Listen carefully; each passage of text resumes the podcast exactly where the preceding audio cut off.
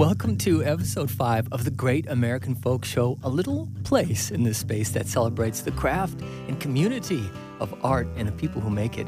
I'm Tom Brosseau from Grand Forks, North Dakota, and from West Fargo by way of Baltimore, Maryland, producer Erik Deatherage. Oh, my hype man, Tom Brosseau. I'm supposed to be hyping you. I'm your hype man, but I feel like you hyped me there. Well, yeah, Tom, I'm what they call around these parts a transplant.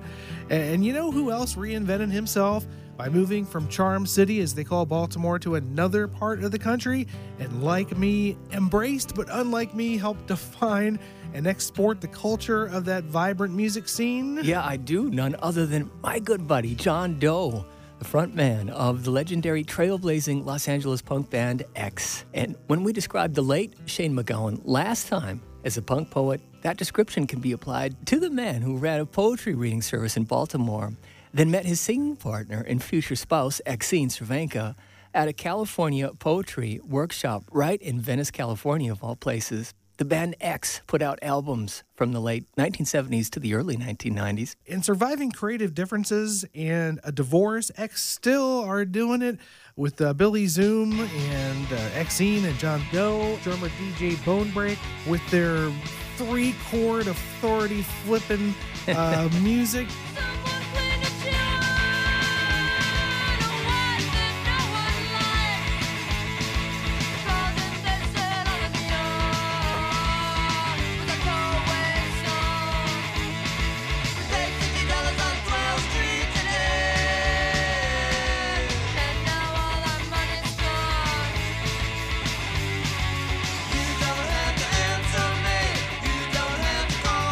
But you know, X had a maturity, Tom, to their lyrics that was sort of different than uh, the Ramones, uh, you know, singing "Beat on the Brat, Beat on the Brat." I mean, they had a little yeah. more depth to it. They were very adult, and that was John Doe, the poet who uh, kind of later embraced the California landscape that he was in as uh, atmospheric for a sort of new style of Western folk noir, if you will. He kind of had this parallel track, this parallel career, notably with Dave Alvin of the Blasters, another California punk band with a rockabilly twist.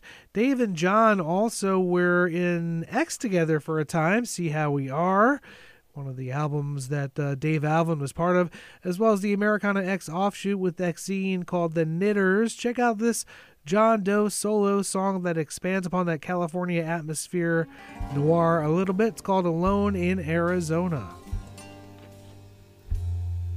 My heart is blue with losing you. My soul is still I'm losing you. The road is rough, I'm losing you. The sun beats down, I'm losing you. My heart's in California, I'm alone in Arizona.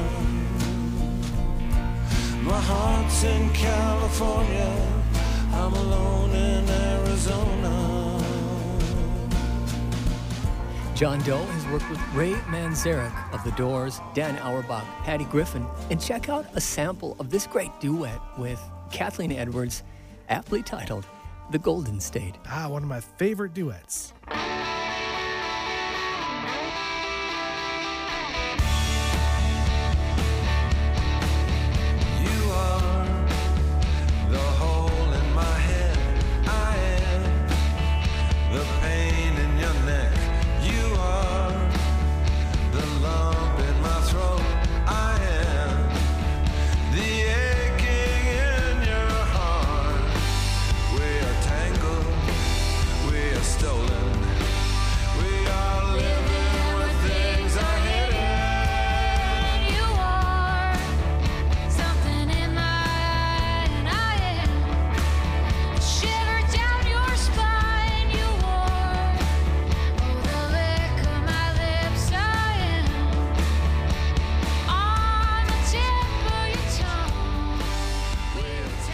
Doe joined us for one of our very first Great American Folk Show broadcasts.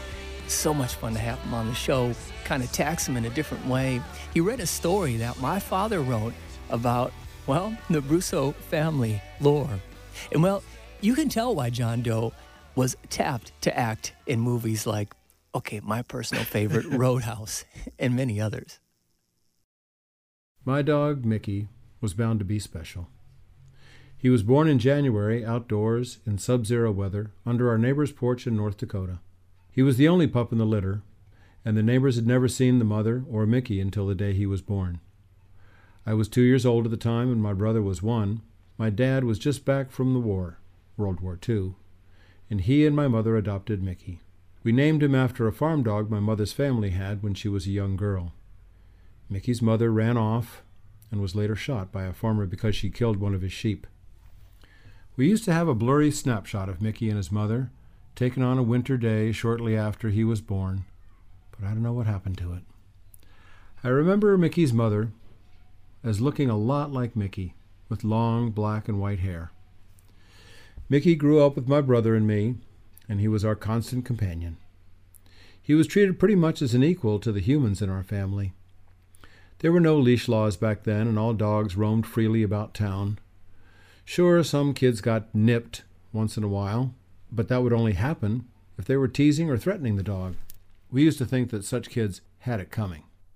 Mickey slept on his side on a braided rug in our little dining room. He seemed to have a lot of dreams, which would cause him to make faint whining sounds and move his legs as if he were running.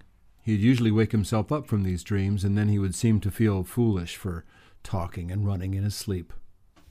Mickey liked to play with us in the backyard. He followed us when we rode our bikes to the park. He never learned any dog tricks, but he did learn one skill which I never knew any other dog to have. He could open doors. Pop put a little handle at the bottom of the screen doors to our house and my dad's barber shop. Mickey would put his paw on the handle, open the door a few inches, then put his nose inside the door and let himself in. My grandfather had a dog, Buster, who knew all kinds of tricks shake hands, roll over, tug of war. But Buster could never master the art of opening the screen door. He always had to rely on Mickey to let him inside.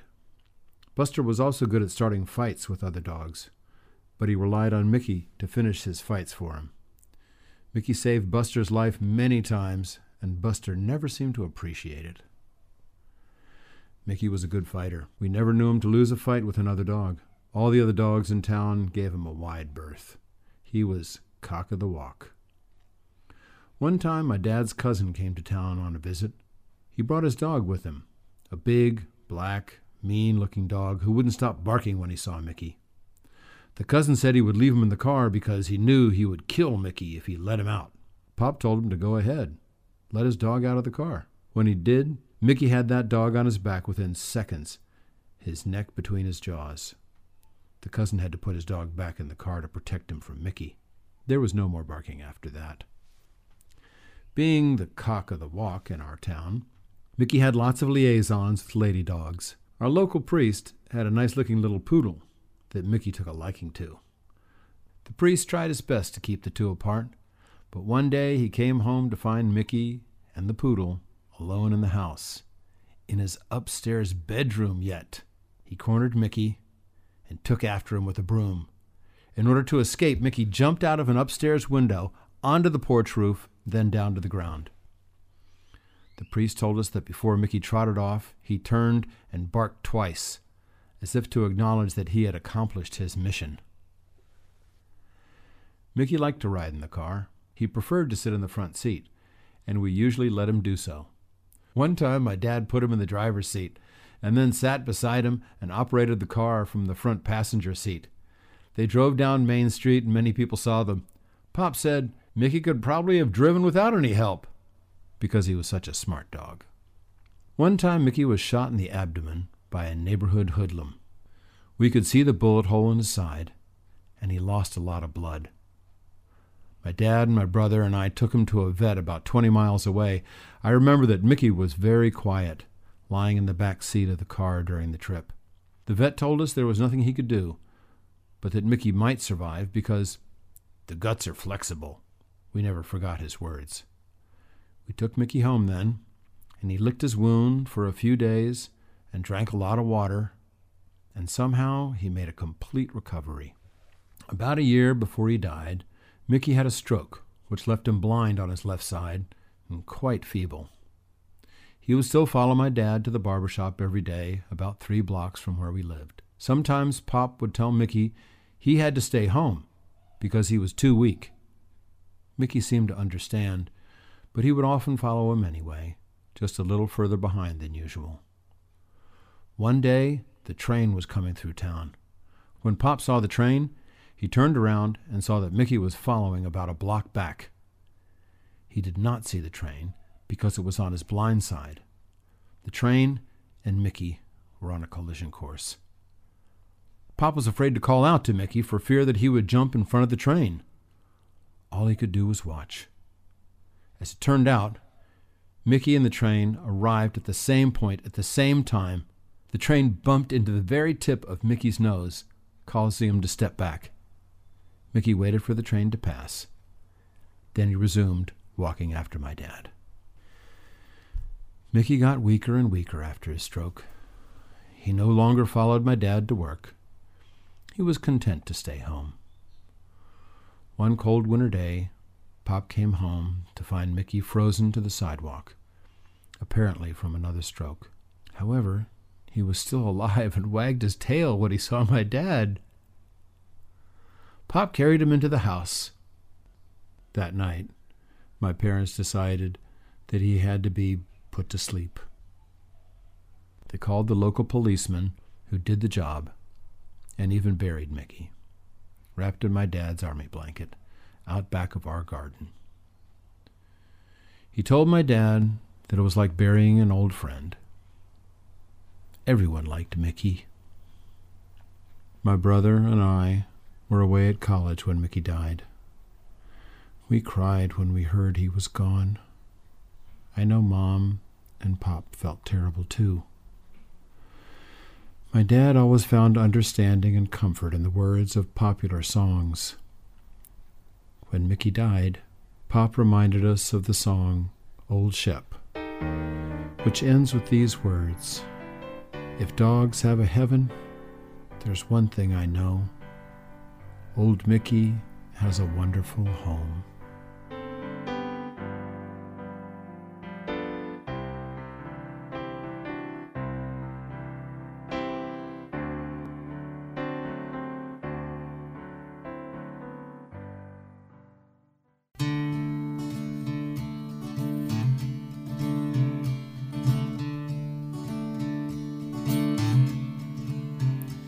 Freshly shorn, and the moon was weak, and an empty street stretched out before him.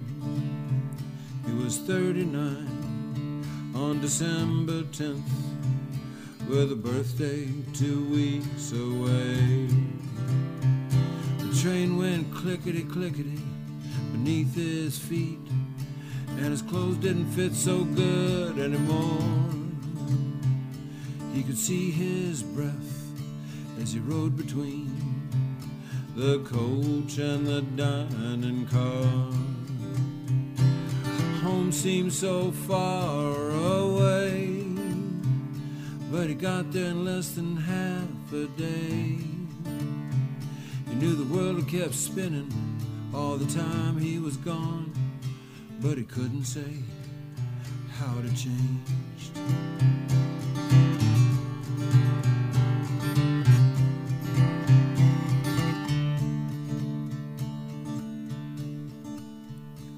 Talked to him quietly, and she looked him in the eye and said, You can stay as long as you like.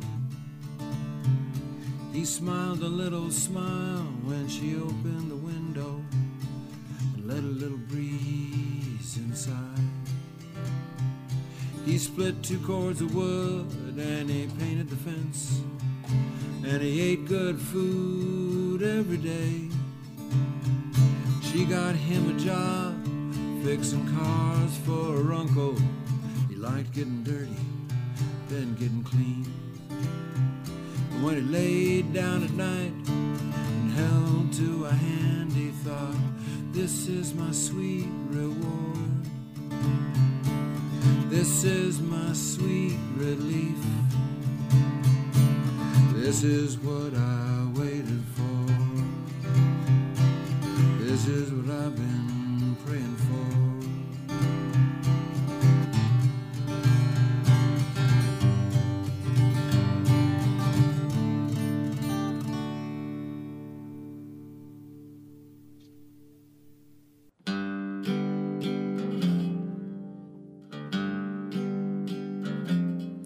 There's a black horse in the photograph.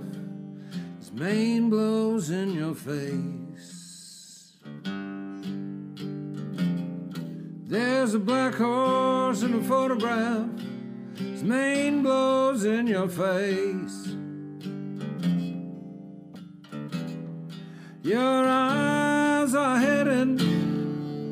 Will you be taken away?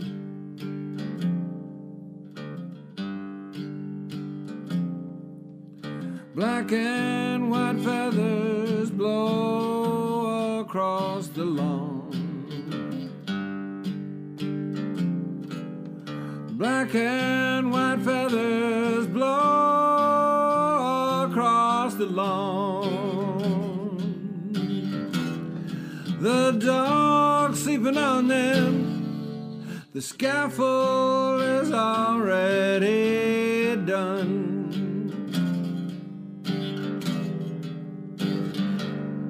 We're hiding in the hills. Rope hasn't snapped yet.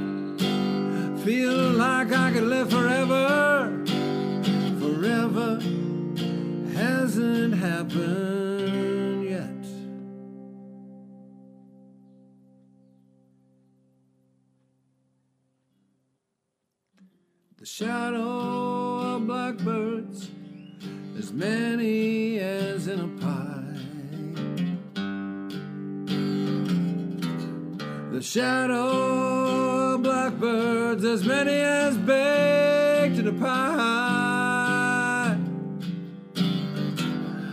passes over your burning head as you prepare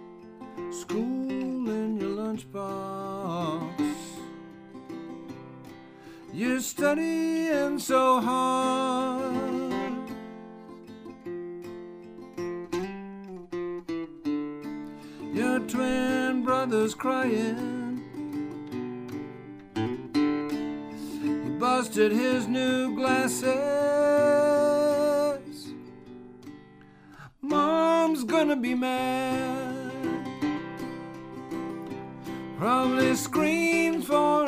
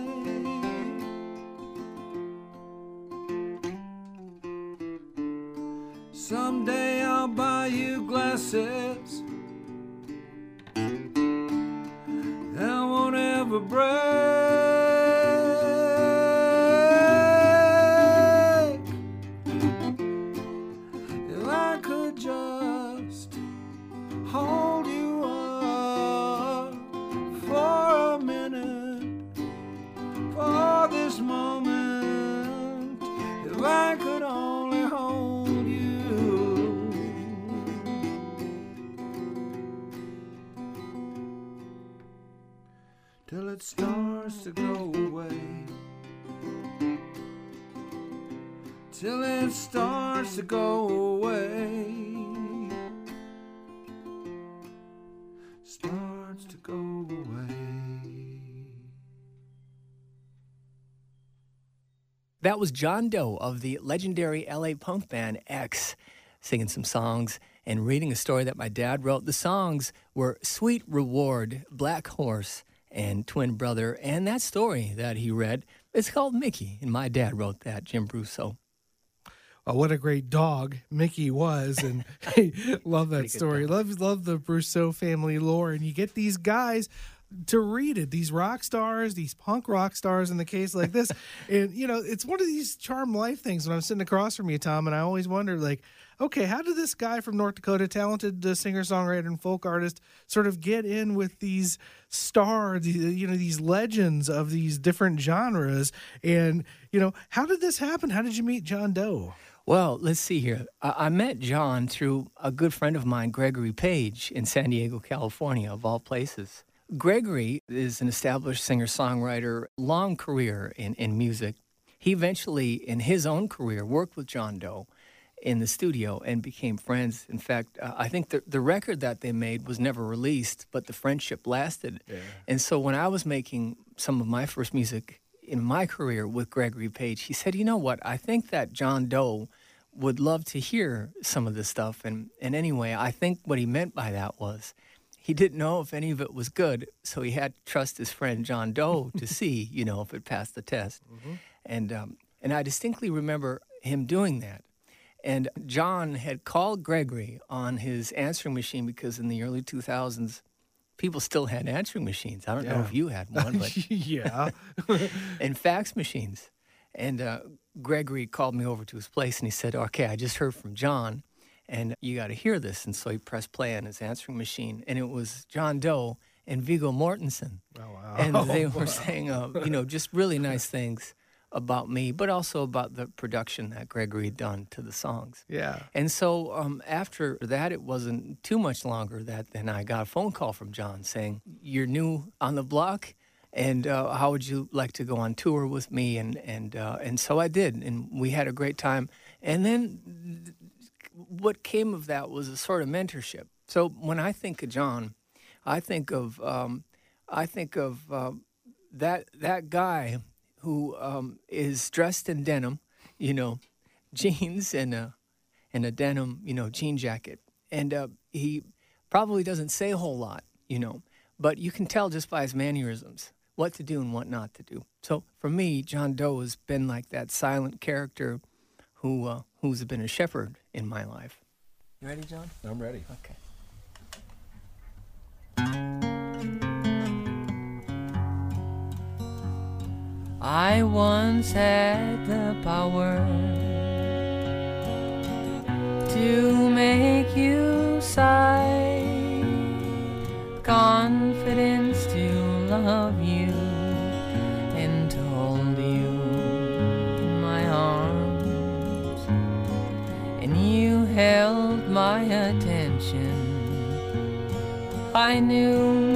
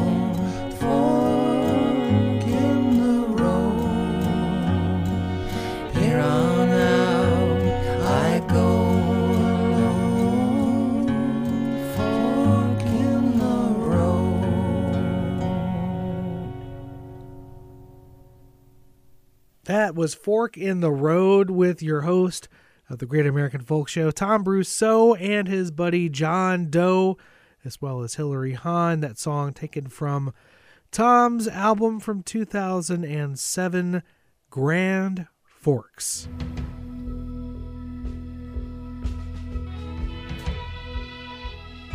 Steph Stewart and Mario Arnez are the North Carolina duo Blue Cactus. They don't consider their style of music to fit into any one area. Instead, their country, singer songwriter, folk, and more all roll into one. And I've been listening to their album since 2017. I detect the sound of the Maddox brothers and Rose in what they do, and also Skeeter Davis, two of my favorite performers. And added to this mixture is a little bit of roots rock and roll. But in order to save themselves, the Blue Cactus duo invented a new subgenre of country called Dream Country. It's a blend of grit, glitz, groove, and twang.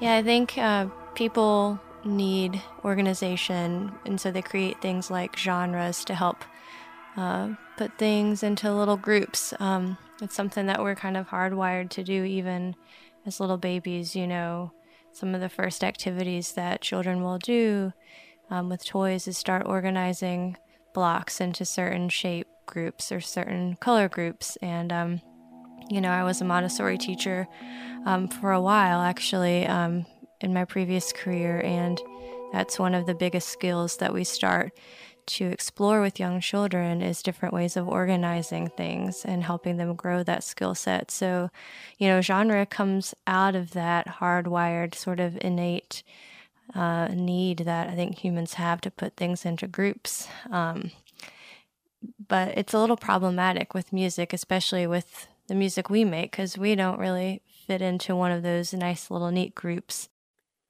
Yeah. Well, it's really satisfying to experience music and have it go exactly the way you expect it. You know, you you want Tony Rice, Del McCoury, Bryan Sutton to hit that G run and have just everything be good and right in the world. And at the same time, we want to be surprised and challenged. We want someone to pull the rug out and twist the knife when we least expect it. Because we're supposed to feel things and transcend our day to day experience. And a way of getting to that heightened state of awareness is when you don't know what's going to happen next. I think when I'm in my most receptive and open minded state and am wanting to receive art on its own terms, I don't necessarily want an external force like genre expectations telling me to think or feel a certain way unless it's part of the artist's intention. But the reality is, we probably will always associate the pedal steel with country music, even when no other markings of the genre are present. You know, like it's a noise band or, you know, improvisational ambient stuff there are just certain sounds that have such deep roots. There probably always will be characteristics that we can't help but connect with as ingrained distinctions, and they're why we love what we love. Ultimately, it all tells a story about us, and if people like the boxes, that's fine. Three, four.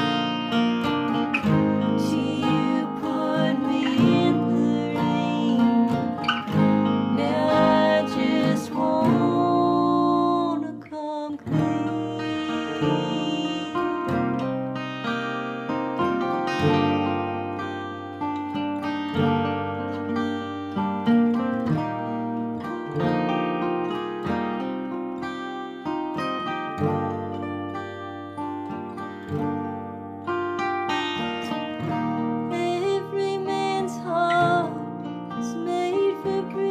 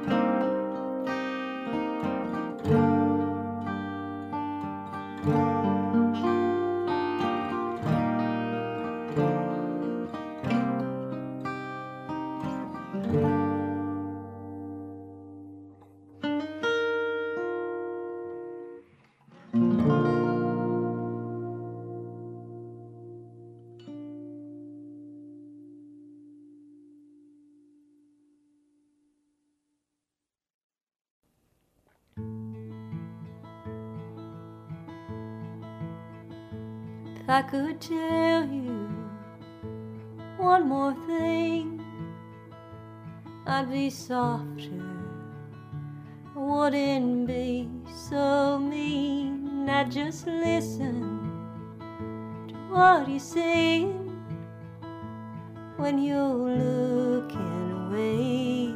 You ain't gotta say.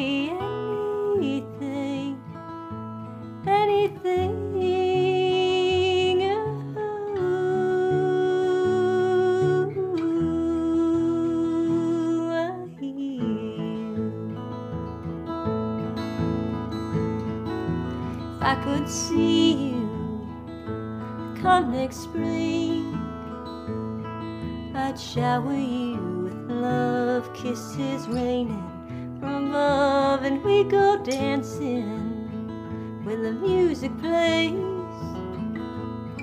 I ain't no Fred Astaire, you don't seem to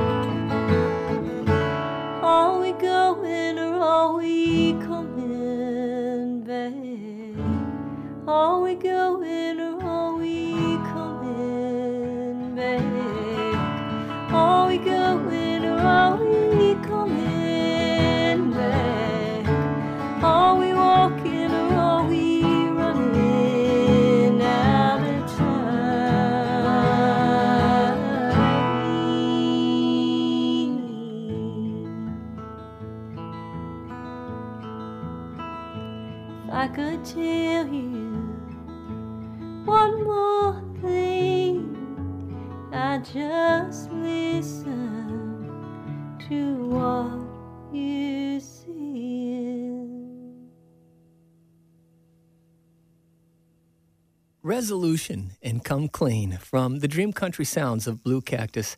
I'm Tom Brosseau, and you're listening to episode five of the Great American Folk Show podcast. Never miss an opportunity to hear her. That's what the BBC said about our next guest, Scottish singer Pauline Alexander. So here's your opportunity. She starts off with a song called The Dreamer. And in the spirit of this week, Pauline will share a Christmas story. Hello, I'm Pauline Alexander from Glasgow in Scotland, and I would like to wish Tom, Mary, and all the listeners of the Great American Folk Show a very Merry Christmas.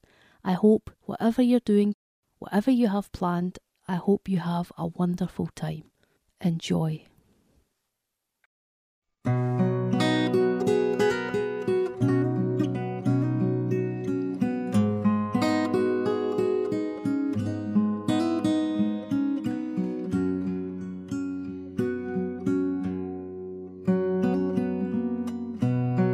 I tell you how it feels to be free? Might not last long time is running away from me.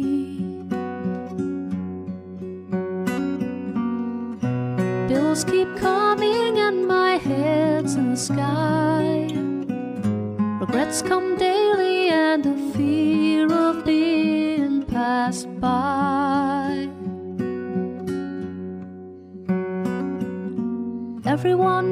to make their mark.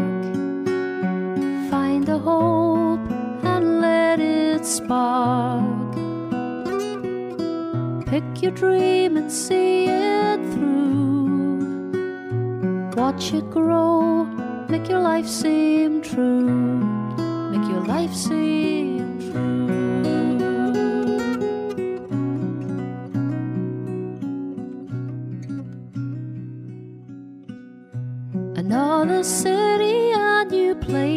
be seen.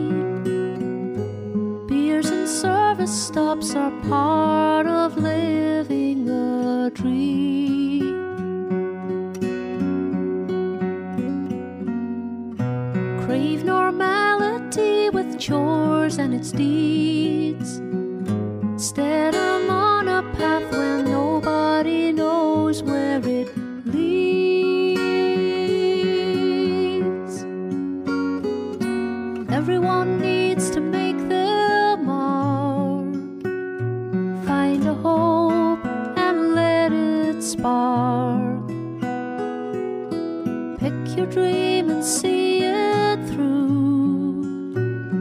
Watch it grow, make your life seem true, make your life seem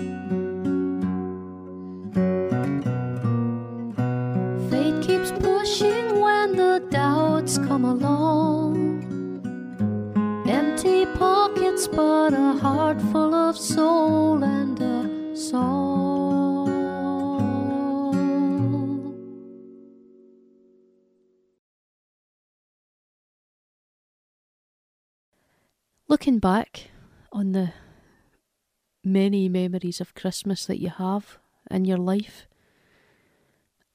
I realise that a lot of the happiness, when you think back as a child, is always connected to the gifts you got or the things that you opened on the day. And that was very exciting. I was quite an excitable child. I was very difficult to calm down. I always felt a real build up about the day, and I really enjoyed that. But looking back a wee bit more as an adult, I realise that a lot of the memories that I have and the happy feelings are connected to the fact it's the feeling of how we were made to feel as children. It wasn't so much what you got to open. It, it was the magic was generated in the way my mum and dad cared enough to make it special. And I really value that. I really value, you know, it could be built up for days, all the excitement about what the kind of day it was going to be. And one of the memories I actually have is of being awake late night on Christmas Eve. Um, as I said, I was a very excitable child, and I remember this one night I was finding it difficult to sleep because you know you think about Santa, you think about is he going to be at my house, you know, so you're listening out for the door, you're listening out for all these things when you can't sleep. And I just remember being awake and I could hear my dad in the kitchen in the other room. My mum and dad were up late, they were obviously preparing, getting things organised. But I just couldn't sleep and I was really excited. And then I was at the door and my dad must have known that I was awake and at the door because I could hear him bumbling about in the kitchen. He'd had a couple of beers and then he managed to convince me without speaking to me that Santa was in the other room. Now you would wonder, how did he do that? He did it quite easily. He opened the fridge and he started to list all these foods like he was offering them to Santa.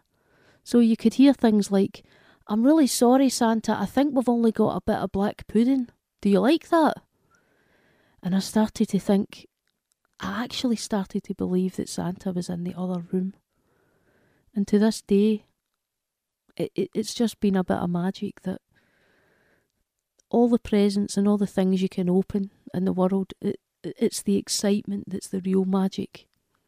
And I felt very, very blessed to have parents that cared enough to make sure every moment was magical. And I'll always remember that.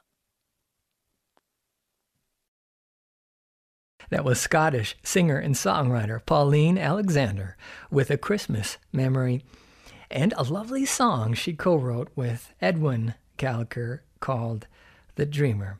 Oh, we've got one more from Pauline, and it's a special one.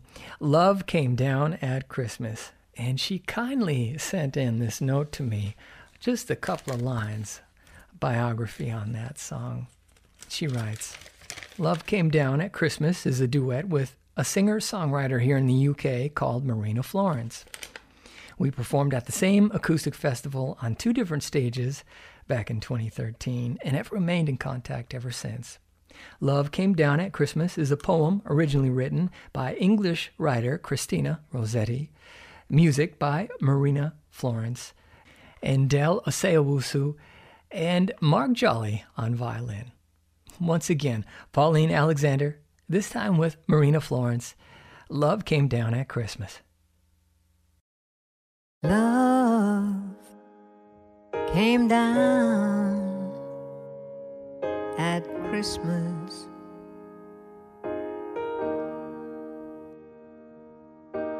Love, oh lovely, love divine.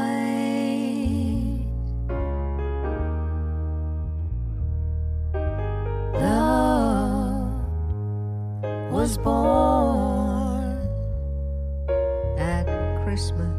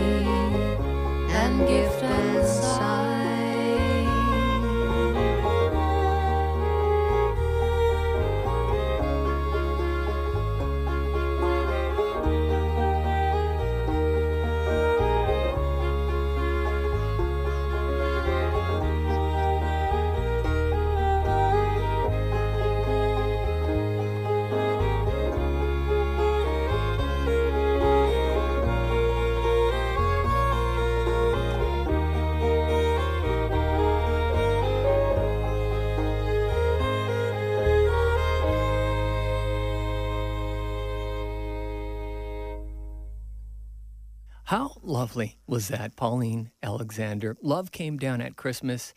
She co wrote that one with Marina Florence. So, it's Tom, we've got some themes as we tend to do running through the Great American Folk Show. Uh, we had John Doe of X, and of course, one of their big hits was Johnny Hit and Run Pauline. We just had Pauline Alexander, and like John Doe and Exene Cervenka, maybe not uh, punk rock, but uh, you have yourself a semi regular singing partner in Heidi Gluck. Well, it's interesting that you bring this up because John Doe uh, was as instrumental for me as Juliana Hatfield. Oh, yeah, Yeah. I, I should know. I've interviewed her when she had her uh, autobiography. Well, you know, you're mentioning about all these connections, and I have one more that you probably didn't know about. So, John Doe, for me, is my ultimate mentor. And I think for Heidi Gluck, who I'm going to talk about in just a second, her sort of mentor was Juliana Hatfield. And back when I was touring with John, and when Heidi was touring with Juliana as some girls, we were all in contact with each other. John and Juliana were f- our friends. Heidi and I are friends, and we all became friends with each other. And I even did some touring with Juliana Hatfield. So the connection is really deep. The circle, it's a really tight one. This whole punk folk parallel universe that you run in. Another surprise. So I've learned recently you opened up for PJ Harvey and you toured with Julianne Yes. Hatfield. I love it. Who, by the way, if you if you want a good uh, autobiography about what it's like to tour in the dingiest, awfulest of clubs in America, read Juliana Hatfield's biography, uh, autobiography. It is quite revealing. Well, we played in Baltimore too. Uh, is it a place called Fletcher's? Yes, it was. yeah, yes, yeah. Fletcher is one of the great rock clubs in uh, Baltimore. Last time I was there, I interviewed Tom Morello, the uh, Rock and Roll Hall of Famer of Rage Against the Machine. He was doing a solo show there. And you, you interviewed him at Yeah, Fletcher's? yeah. And is that place still around? No, no, does not exist. Well, one other recurring theme, of course, is the holidays. And Heidi Gluck, who I just mentioned, very talented singer songwriter and multi instrumentalist extraordinaire. Well, I got in touch with her recently, and we decided to do a special rendition of the great old standard Silent Night. And I hope you enjoy it. Okay, Heidi Gluck, are you ready? Key of A. Ready. Silent Night. Before we begin, I wonder if you wouldn't mind plugging in that beautiful electric bass. I love your bass playing. Okay. You're one of my favorites, Heidi.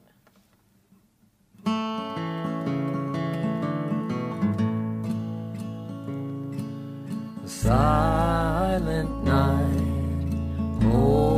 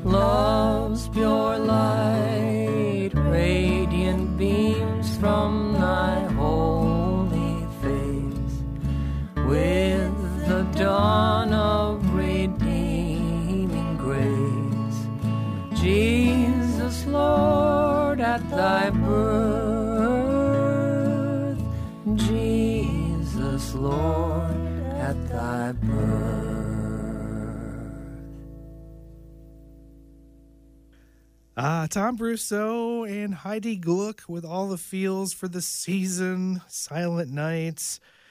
So, Tom, you have been touring in the area, the area meaning uh, Montana, the Dakotas, Minnesota, uh, with some cowboy poet singing folks. Uh, So, what what has that been like? Uh, tell folks about the tour briefly and just uh, some of your thoughts about it. Well, it's, it's called the Magical Medora Christmas Tour with Bill Sorensen. And so Bill is, has been, you know, producing this tour for, for many years. And uh, a lot of folks listening to this in, in our area in North Dakota, South Dakota, Minnesota, Montana, they'll know that name because um, he's, he's been a performer and he was, he was mayor and uh, he managed Virgil Hill, the, you know, award winning boxer. Rough Um, Rider, yep. Rough Rider. So Bill sort of gets a a cast of really cool, but a total motley crew every year. And from scratch, we build the set and we pick the music, we arrange it, and we do the blocking and costumes and everything. So we kind of like start from scratch every year. And we, we host a show, we put on a show, and we travel around to, you know, hopefully inspire people and um, showcase some of the talent here in North Dakota. What was your uh, costume? What did you wear? Well, I have several, Erik. you got a wardrobe and an entourage. I'm just Tom. saying, I, I wear a cummerbund, all right? Oh, a cummerbund. Phil. Are you going to prom? I think so. Stag. I'm going to go to Stag. there are several costumes, and they're just dynamite. And I don't know if you put on a costume. This is different than, you know, like a, a trick or treat costume, but like you know, a, a nice tux and a tie, and it just kind of makes you makes you feel differently. Makes you feel like, well, maybe that you're walking on air. So over the course of the show, it's about a two-hour long show. There's about um, five costume changes oh boy. and it ranges from a sequin, uh, red sequin thing to a to to a gray suit to a black suit to a silver suit. And, okay, so the, again, one of those uh, terrible questions, like picking your own kid. What audience sort of uh, made the biggest impression on you on the tour? Well, There have been many many audiences over the course of this tour. We will have visited ten thousand people, Oh. which is really great. But Fergus Falls was Fergus Falls. just something special about it. I don't know what it was. I don't think you can define it. It might have just been the right time or the right minute, but they were so warm and uh, so receptive and responsive. You couldn't you couldn't lose. You know, everything just went over perfectly. Where was the uh, auditorium? Was it downtown? Right downtown. It's a nice the downtown, Fergus yeah. Falls, uh, you know, theater right down there, which is a lovely facility, by the way. So Ottertail River folks in Fergus Falls, you win the prize. I Love you.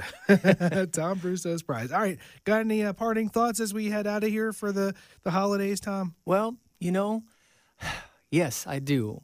I hope that you have a wonderful Christmas, and I hope you had a happy Hanukkah and a soulful solstice, whatever it is that you celebrate, or if you don't, good tidings to you and to yours. And thanks for listening to the Great American Folk Show. And thanks to our sponsors, Minn Kota Power Cooperative, the Lorac family, the Blair Flegel Estate, and the John and Elaine Andrist Charitable Trust.